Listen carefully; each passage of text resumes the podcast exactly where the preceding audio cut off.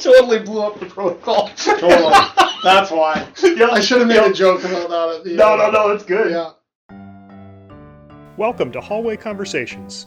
We're a trio of educators who have plenty of questions about teaching and learning and school culture, and we believe in the value of collaboration and reflection as we seek to keep growing as teachers. So, this podcast is our place for thinking out loud together about issues in education and why they might matter to Christian educators. Welcome to the conversation. Hello, everybody. Welcome to Hallway Conversations. My name's Matt Beimers. I'm Dave Mulder. I'm Abby DeGroat. As always, we want to thank you for allowing the three of us to be here with you today, and we want to thank you for joining us in the hallway. Each week, each week, one of us brings a question, and we try to think creatively around it in the context of what it means to teach Christianly. We're good friends who love each other, and we love engaging each other in conversation about our practice. And our deep hope is that you are enriched and encouraged in your own work, and maybe even in your everyday walking around life. While we continue to have a long list of topics that we want to talk about, we also want to know what hallway conversations you would like to hear. So if you have ideas or questions or feedback about this podcast for us, or you simply want to share what call, hallway conversations you're having, please email us at hallwayconvospod at gmail.com, hallwayconvospod at gmail.com. So guys, a few weeks ago we did a book talk That's with right. What I thought was a pretty brilliant protocol that we sort of invented. We tried so hard, you guys. We tried so hard. we? It was called. Some of us tried harder than others, but it was. We did what was a two by two by two, which we're now affectionately naming this protocol the ARC. That's right. Two Uh, by so this is the ARC protocol, and we get two minutes to talk about two ideas from two books.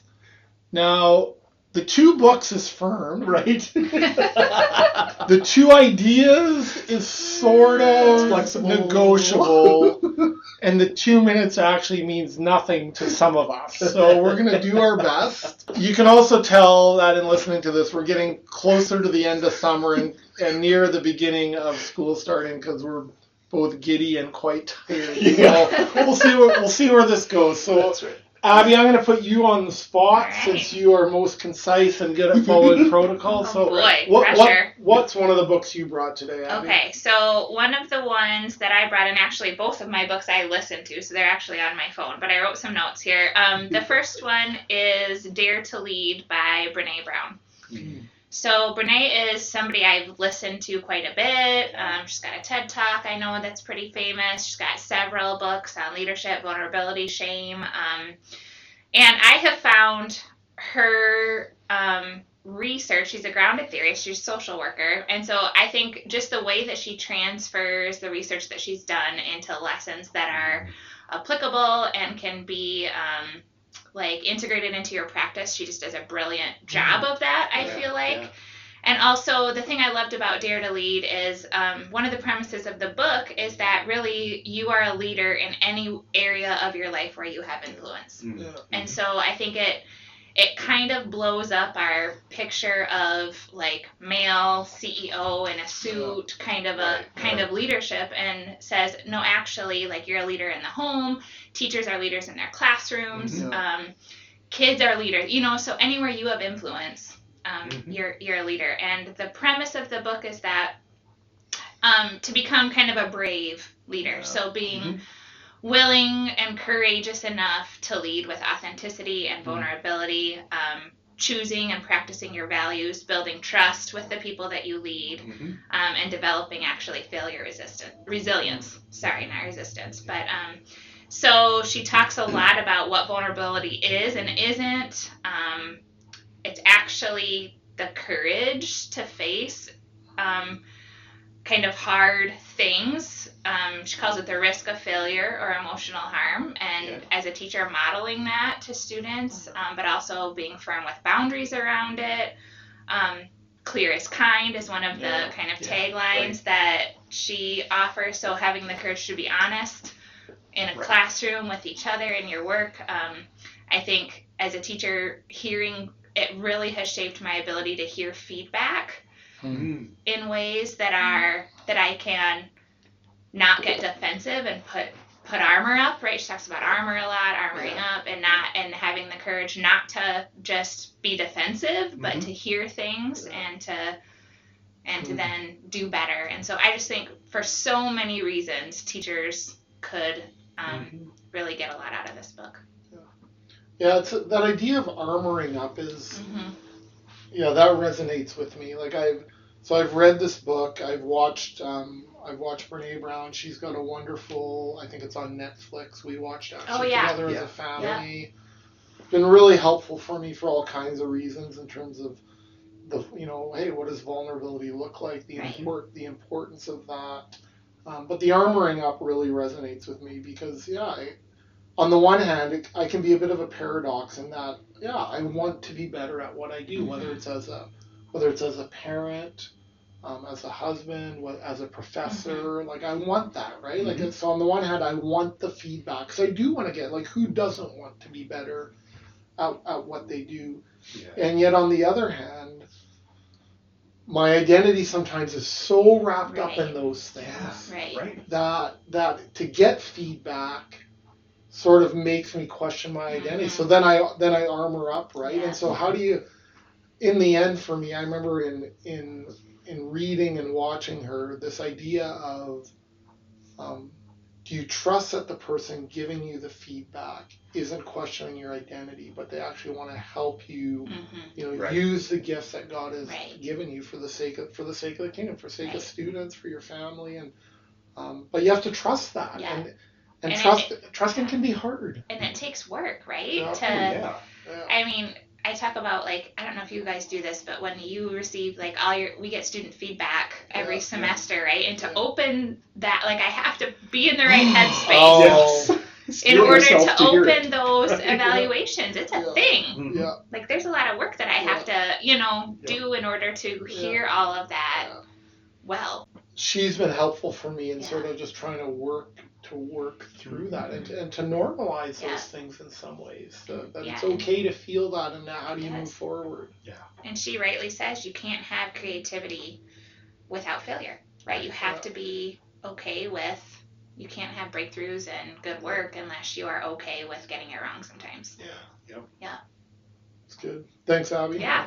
How about you, Dave? So I brought a lovely little book by Timothy Keller. This is not a teaching book at all. Uh, the book is called The Prodigal God.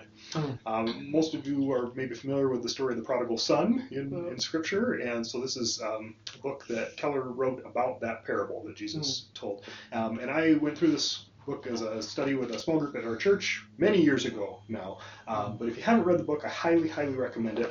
Um, what I loved about this book is it really pushed me to rethink a lot about my personal relationship with the gospel. And it caused me to just think through what I thought I knew about the gospel in light of what the Bible actually says. Right? like that's, that's such a silly thing. So uh, the parable Jesus tells it's about the prodigal son uh, comes from Luke 15, and Jesus is telling the story uh, about this. It's in the context of parables about being lost, right? The lost coin, the lost sheep, and this is the parable of the lost son, the prodigal son. Um, but the context really matters for this. Jesus is telling this parable in mixed company, right? So he's surrounded by a crowd of people, uh, tax collectors and sinners. I'm putting that in air quotes, Mhm. right? Yeah. These wicked people, but also Pharisees and teachers of the law. And he starts off his story. There was a man who had two sons. Hmm. And that's where Keller starts and says, We get this wrong. So often because we want to make it the prodigal son. And it's like, notice the parable starts, the man has two sons. And in this mixed company, yes, you've got the prodigals, the, the Mm. runaways uh, who are living extravagantly and all that. But you've also got the older brother types, the ones who stayed. That's the Pharisees and teachers of the law. And it just challenged me to rethink how I was always taught this this parable because really what the message is, and Keller makes this really clear, both sons were lost Yeah. the one who ran away and the one who stayed both Mhm. needed the lavish love of the father and that, that, that was such an important important message for me to hear Hmm. and where keller ends up going in the book and this is why i think it's important for folks who are christians who've been christians for a long time to grapple with the message of this book it's easy for us for me i'll point the finger again at myself here um, to judge well look at those runaways look at how they're sinning uh, all that right they're in need of grace somehow and t- Keller gets us to the point where he's saying, actually, the point might be for the Pharisees, those of us who feel like we've got it all figured out and know what, what we're supposed to do. It might be for us to really have to do some inner work and, and some Hmm. discernment. And those of us who are quick to judge others' lostness might actually be blind to our own Mhm. lostness and how much we're in need of grace. So, I don't know. I, I found it an incredibly compelling book, and uh, I don't feel like I've given any spoilers for it. That way, it's just a, a lovely little book that just challenges and pushes your thinking about parables that you maybe think you know. Yeah, no, I like that. I'm, I'm right away making a connection, even just in a in a classroom, right? Of like that this reminder that every student who walks through the door of our classroom or the front doors of our school comes with a lostness. Like I think sometimes Yeah, we right. it's easy to categorize, you know, like the lost or hey, they seem like they're doing mm-hmm. well and and maybe there's different elements or levels of that, but but that everyone comes into our room carrying a, a Right. burden, right? And and some people can, you know, put a mask on and hide that better than others, perhaps. As if we've not- got our stuff all together. as if we here. got our stuff all together, and and I think sometimes I think we have to remember that as teachers, actually, right? Is to say Mhm. like the the the students who who might appear to have all their stuff together are our Mhm. friends or Mhm. um, yeah, to know ah, like you know what, there's there's hurt in all in all of us, right? And Right. we can do it ourselves, right? Like the this put out this perception of how of how hey, this is how I want to be perceived, Mhm. right? I like I've shared some of that with you even in my own life, the hardness of things going on and yet Yeah. wanting to to present a different a Mhm. different way and so no, I, I appreciate for, that. for me, like I, the longer I've lived, I've, I can't remember a time in my life where I wouldn't have called myself a Christian. Right? I grew up in a Christian family. I've gone to church my whole life. I'm a Pharisee. Right? Yeah. Like if I look at that crowd of people around Jesus, Yeah. I'm a Pharisee, Yeah. and I like I needed to hear this message so Yeah. so clearly. How about you, Matt? What's a book Yeah, no, I I came a- across this book a couple of years ago now. I, in fact, I remember coming it across um, a friend, Aaron Bart. Um, I think it was on his Twitter account, to be honest. It's called The Ruthless Elimination of Hurry by um, John Mark Comer. And the title just really, right away, as soon as I saw the title, it, it really resonated with me because one of one of the things that I'm very aware of, and I have friends who make make fun of me in a loving way most of the time, is is I have this phrase that I use quite often, too often, and it's the phrase "I got to keep moving."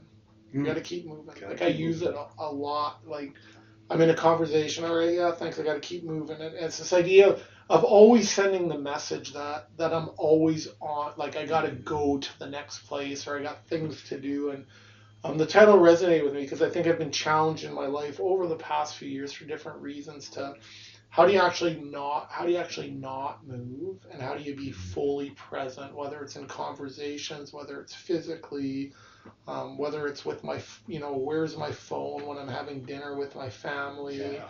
um, and it's this idea of like so what and what spiritual practices um, it for the book forced me to reflect on what spiritual practices i need to put in place to get to the outcome i want to not just desire it to say i'm gonna i'm gonna slow Mhm. down Right.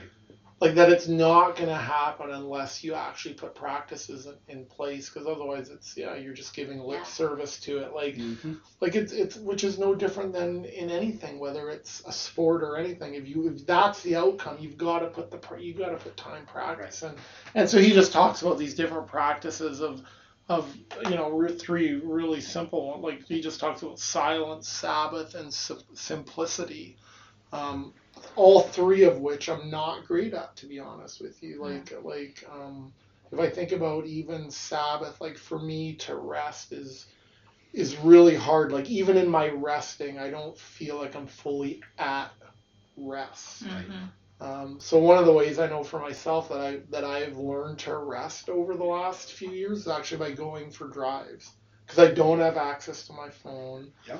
Um, you know, Hmm. like I can listen to a you know a radio, yeah. I can listen to a podcast. It can be in silence, and so it, it's sort of a forced rest, which I know some, maybe sounds terrible to some people, but for me, it's like Yeah, putting it out of access. putting it yeah just like actually putting things in place where I, where I put my phone at at night um, those types of things so like and so just to sit in silence right like um, even like noise in the house or in my in my office you know I'm always asking Abby hey what song should we listen to See, and I'm She- real good at silence. yeah totally so uh, I'm not gonna lie. I'm I'm Abby, like so- an expert. Yeah, totally. So Abby and I get along really well when it comes That's to great. that. So, and even just this idea of simplicity, like how do you, how do we, how do we simplify our lives? Like whether it's the stuff in our lives, whether it's, um, yeah, just trying to be all things to all people. So.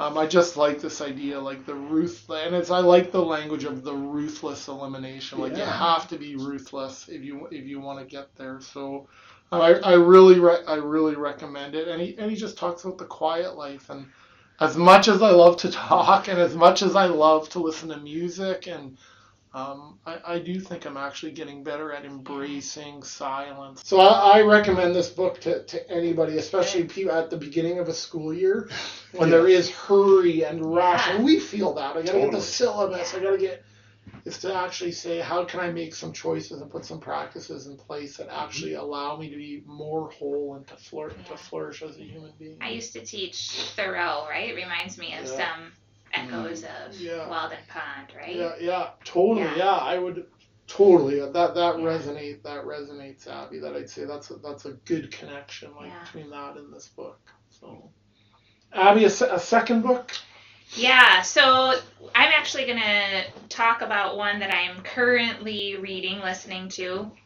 I'm not quite finished with it, but I feel like I have enough of a handle on it. It's called The Body Keeps the Score by Bessel van der Kolk, Hmm. um, Dutch guy um, who is a psychologist, psychiatrist, I can't remember, one of the two, but um, he's an MD and he has kind of dedicated his life's work to studying trauma and its effects and how it manifests in our physical beings, Wow. right? And how it comes out. And um, to start off, he kind of really, I think, makes the case that um, trauma is probably the most neglected public health crisis in the Hmm. West. Yeah. Unresolved trauma. Interesting. Um, and he kind of draws on a bunch of scientific studies for that. A couple of just really kind of um, startling statistics. Um, the number of Americans killed by family members outnumbers the number killed in both world wars. what? Right? Like, so domestic violence, right? Um, women have double the risk of domestic violence in their lives than they do of breast cancer. Wow. Right, so I mean, and like he cites the ACE study, the groundbreaking. I don't know if you've heard of Yeah. ACEs, right? So adverse childhood experiences, um, and just the number of people that have had a number of adverse childhood Really experience, things. really hard things in their life. So seeing a family member like get beat up, um, parents in jail, Yeah. um, experiencing violence themselves, um, sexual abuse, neglect, um, things like that. Um, he just argues if we don't address, will we will I mean, they have physical outcomes. So the higher your ACE score, the more likely you are to have adverse actual health outcomes. Yeah. And so it's costing us money, it's costing us productivity, not to mention the severe effects it has on a person's quality of life. Yeah.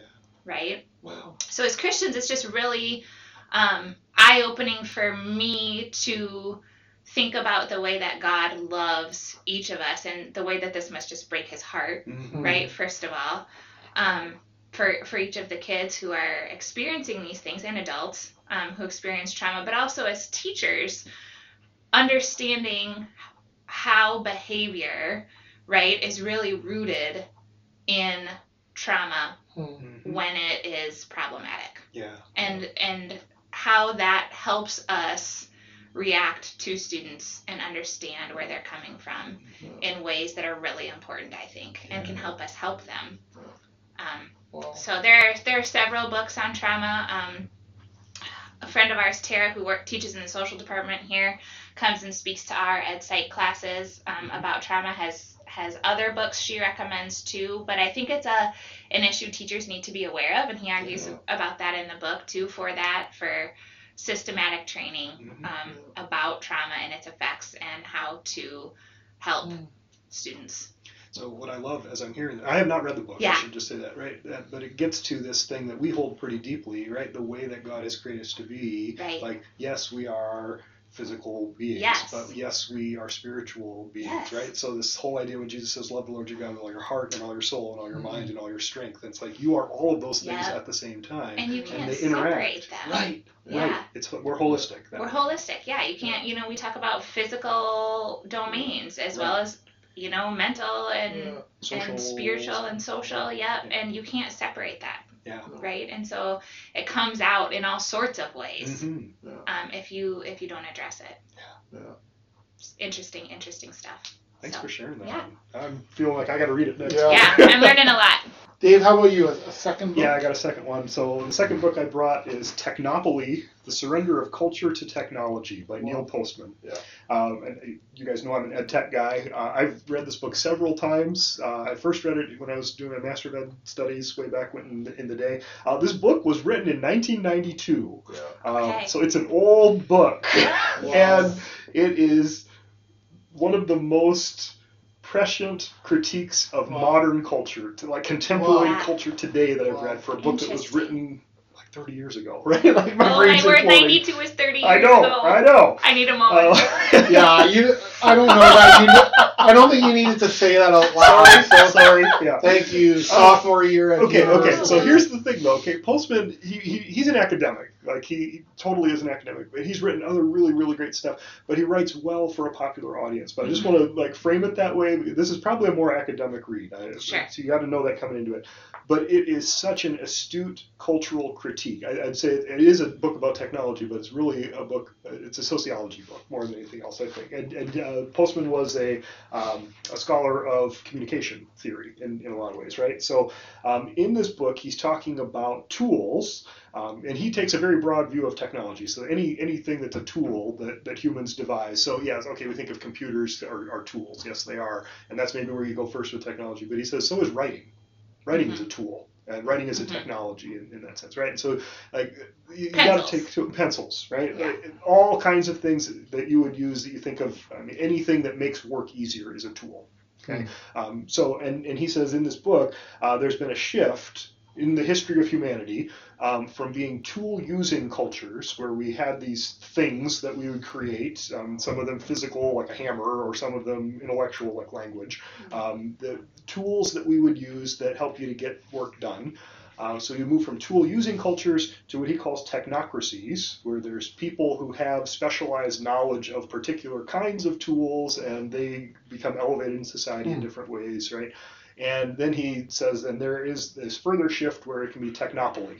Hmm. So, like, uh, technopoly would be where technology actually rules and Mhm. everything else is subservient to Hmm. technology. And he said, at the time of his writing in 1992, there's really only one technopoly in the world, and that's the United States of America. Hmm. And Hmm. oof, like from that position in, in the early 90s, he has so accurately predicted where we would land as a culture 30 years later. It is almost scary how Yeah. accurate he, he is. So that's that's my encouragement if you want to read it, right? Um, Encouragement or discouragement? no, I encourage people to read it, yeah, but yeah, it's discouraging Yeah, to read yeah. Um, and he's really um, asking questions in the book, saying like, okay, so um, if if all the information is free out there, and which it is on the World Wide Web, right? Mhm. information is free. Um, he argues actually against that. He says this is a problem for society because if there aren't some kinds of baffles to slow the spread of information, then suddenly every person's perspective is equally valid. And how we do are we, there. how do we judge what is true? Yeah. Like, and he was arguing this in the early '90s, Yeah. right? Um, and and so that Yeah. raises a whole bunch of questions about so what? What do we do with this? Yeah. And so after like 12 chapters of bringing us to this point where you're going, oh no, our society is doomed. His final chapter in the book is called The Loving Resistance Fighter. And he Hmm. says, this is the antidote. So I'd like to just actually read a short bit of it here. He says, like, how do we fight against this t- Hmm. tendency toward technopoly? You have to love. Hmm. You have to love and care well for other people and stand against dehumanization, Hmm. right? Yeah. And so he says, um, those who resist American technopoly are people who take seriously the meaning of family loyalty and honor, and who, when they reach out and touch someone, expect that person to be in the same room as them. Mm. Wow. Ooh. People who know the difference between the sacred and the profane and do not wink at tradition for modernity's sake. People who take the great narratives of religion seriously and do not believe that science is the only system of thought capable of producing truth. And then this is where he ends up uh, people who admire technological ingenuity but do not think it represents the highest possible form of human achievement. So I, I just find this really compelling. I'm a technologist myself, right? I, I value technology and all that, but I found this to be a really compelling read. Yeah. And I would encourage folks to, to pick up a copy, even though it's an old book about technology. Yeah. But it's it's interesting to read that now with the lens of a place like Twitter or Yeah, Facebook, right? totally. Where, Or where, smartphones in general. yeah, smartphones in general, right? Where all you know, all the truth, all the truth is at your fingertips, Mm-hmm. and all the all the things you, all your truths can be confirmed Right. on a phone, right? Like this is what I believe. Let me find someone who can tell me that I'm right in believing it. Versus how do I engage engage Mhm. critical thought, And, right? and so then we're looking for echo chambers, Yeah, totally. really, right? Yeah. Like that, I want to find people who are already just going to pat me on the back for what I Yeah. already think. And Yeah. with easy access to information, you can find Yeah. someone who agrees with Yeah. you, right? Uh-huh. But David, it's interesting because because on the one hand, I like yeah, we need to have, be having critical conversations and learn how to disagree well. But but there's also an element of like it can feel very unsafe nowadays to come in with a different perspective. totally. right? Totally. Like e- even sadly, we can have that among friends now, where it's like, you know what, we we don't engage in tough conversations Mhm. because we sort of know how the story's going to end, and so we deem it not worth it. And and yet to not have those conversations. Mm. Because they're so worthwhile, and, and actually learning how to have those conversations in relationship Yeah. is what strength I would say strengthens the relationship rather than just kind of this surfacey. We're not we're not going to talk about politics. We're not going to, you know, like let's say we're not going to talk about the vaccine. We're not going to talk about religion. We're not going to talk about um, LGBTQ issues because because we disagree and we're never gonna we're never gonna find common ground. And but but it's this posture of for so many I think we come into now so many conversations of not what can I learn or what Mhm. can what can my neighbor teach me, but how do I prove that person wrong? You're And that's right. that's such an unhealthy like because I was I said this to somebody the other day. I can't remember the last time I ever changed someone's mind on a on a on a topic, right? Mhm. But but that's not the goal. Right. But but it but it seems like it has become Right. become the And goal. uh, Postman's argument would be the tools that we're using for communication are part of the problem, Yeah, right? absolutely. And and instead of just sitting down in a in a room together the way Yeah. we do here, Yeah. like we try to engage each other in a conversation, right? What if what if that became much more of the norm? I think Yeah. that's really what he's arguing Yeah, for in this book. Well, to go back to Brene Brown, right? We all our armor's getting thicker and thicker, Yeah. right? Yeah. Like, and and what does it mean to approach a conversation open-handed and hospitably rather than tight-fisted, Mhm. right? And I think we're just becoming a. And I speak for myself. Like, I'm not when I say we, I'm not for the listener. I- Yeah, yeah. can be for Matt Beimers, right? I can become more tight-fisted about the things things I believe in. And then here I'm thinking about the other book I brought here too, The Prodigal God. Here I am, the older brother, I'm the Yeah. Pharisee in this whole Yeah. thing too, looking Yeah. down my nose at other people, Yeah. but I'm part of the problem. I have a, I've I listen to a podcast regularly called Pantsuit Politics, and the Hmm. two gals that do that have a book called I Think You're Wrong, but I'm Listening, Oh yeah. which is also just another one I would recommend about Mhm. having those hard conversations, especially around politics or other things Yeah. that just a posture of connection Yeah. over Hmm. changing minds. Right. Yeah. Folks, ending ending our uh, podcast today talking about connection feels appropriate. So I'll, I'm going to save my second book for next time because I just feel like this is an appropriate way Sounds to end. And I, I think Good as you decision. yeah as we go into our week, I, yeah, to encourage our listener and to encourage even the three of us as friends, right? Is how do we have meaningful conversations and make it safe for people to bring divergent divergent opinions, right? And um, we, folks, we know that your time is valuable. We want to thank you for joining us today for another hallway conversation. So whether it's in this day, this week, this month, this coming school year, as you uh, prepare for that, we hope that the Lord gives you what you stand in need of. We want to thank each of you for the good, God delighting work you're doing in your schools and in your communities. And as you go into this week, may the Lord bless you and keep you. May the Lord make his face shine upon you and be gracious to you. May the Lord turn his face towards you and give you peace and give you peace and give you peace. Amen. Have a good week, everyone. Thanks for joining us. This podcast was quite literally dreamed up during one of our actual hallway conversations. Our music is by Ethan Mulder. Hallway Conversations is an independent podcast created and produced by Matt Beimers, Abby DeGroat, and Dave Mulder. Thanks for listening.